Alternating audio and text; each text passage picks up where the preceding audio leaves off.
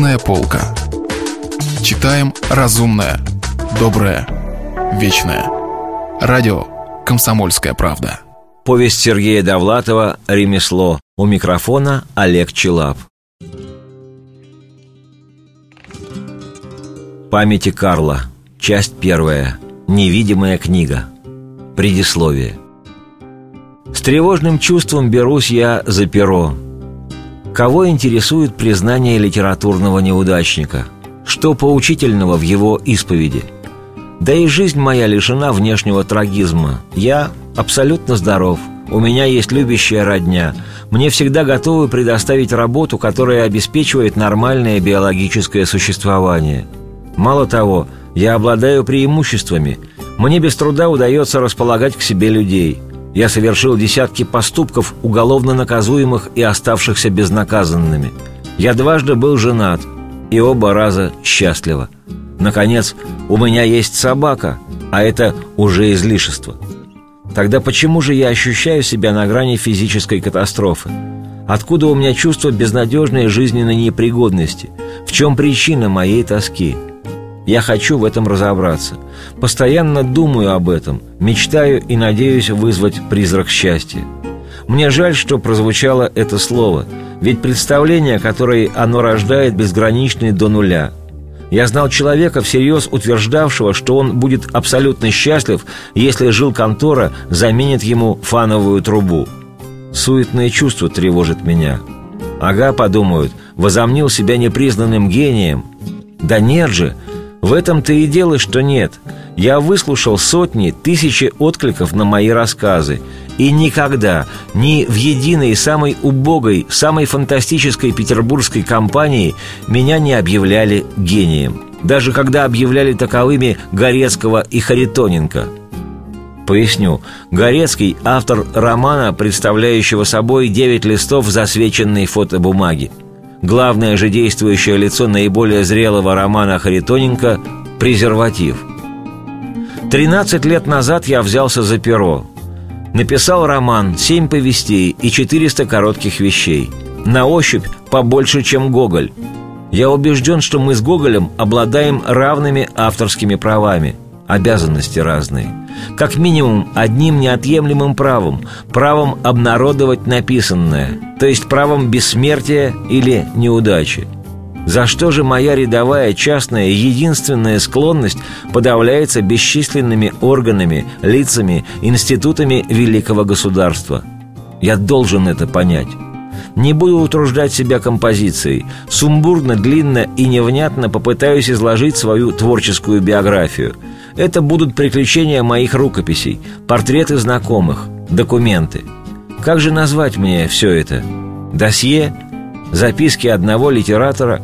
Сочинение на вольную тему? Разве это важно? Книга-то невидимая. За окном ленинградские крыши, антенны, бледное небо. Катя готовит уроки – Фокстерьер Галафира, похожая на березовую чурочку, сидит у ее ног и думает обо мне. А передо мной лист бумаги, и я пересекаю эту белую заснеженную равнину один. Лист бумаги, счастье и проклятие. Лист бумаги, наказание мое. Предисловие, однако, затянулось. Начнем. Начнем хотя бы с этого. Первый критик – до революции Агния Францевна Мау была придворным венерологом. Прошло 60 лет.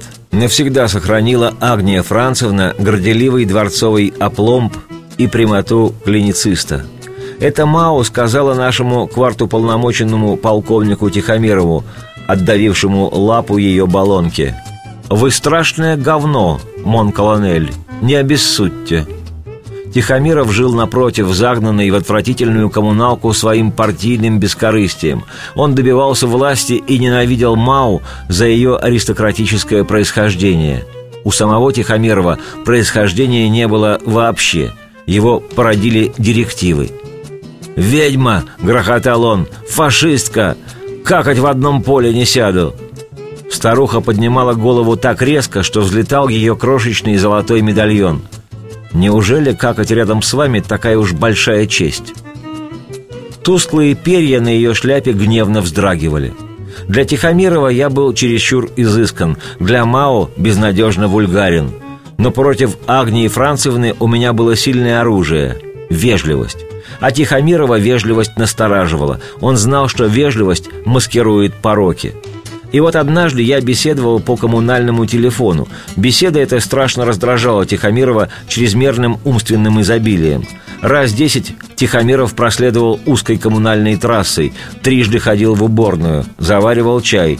До полярного сияния начистил лишенные индивидуальности ботинки. Даже зачем-то возил свой мопед на кухню и обратно. А я все говорил. Я говорил, что Лев Толстой, по сути дела, обыватель что Достоевский сродни постимпрессионизму, что оперцепция у Бальзака неорганична, что Люда Федосеенко сделала аборт, что американской прозе не хватает космополитического фермента. И Тихомиров не выдержал. Умышленно задев меня пологим животом, он рявкнул. «Писатель! Смотрите-ка! Писатель! Да это же писатель! Расстреливать надо таких писателей!» Знал бы я тогда, что этот вопль расслабленного умственной перегрузкой кварту полномоченного на долгие годы определит мою жизнь. Расстреливать надо таких писателей. Кажется, я допускаю ошибку. Необходима какая-то последовательность, например, хронологическая. Первый литературный импульс. Вот с чего я начну. Это было в октябре 1941 года.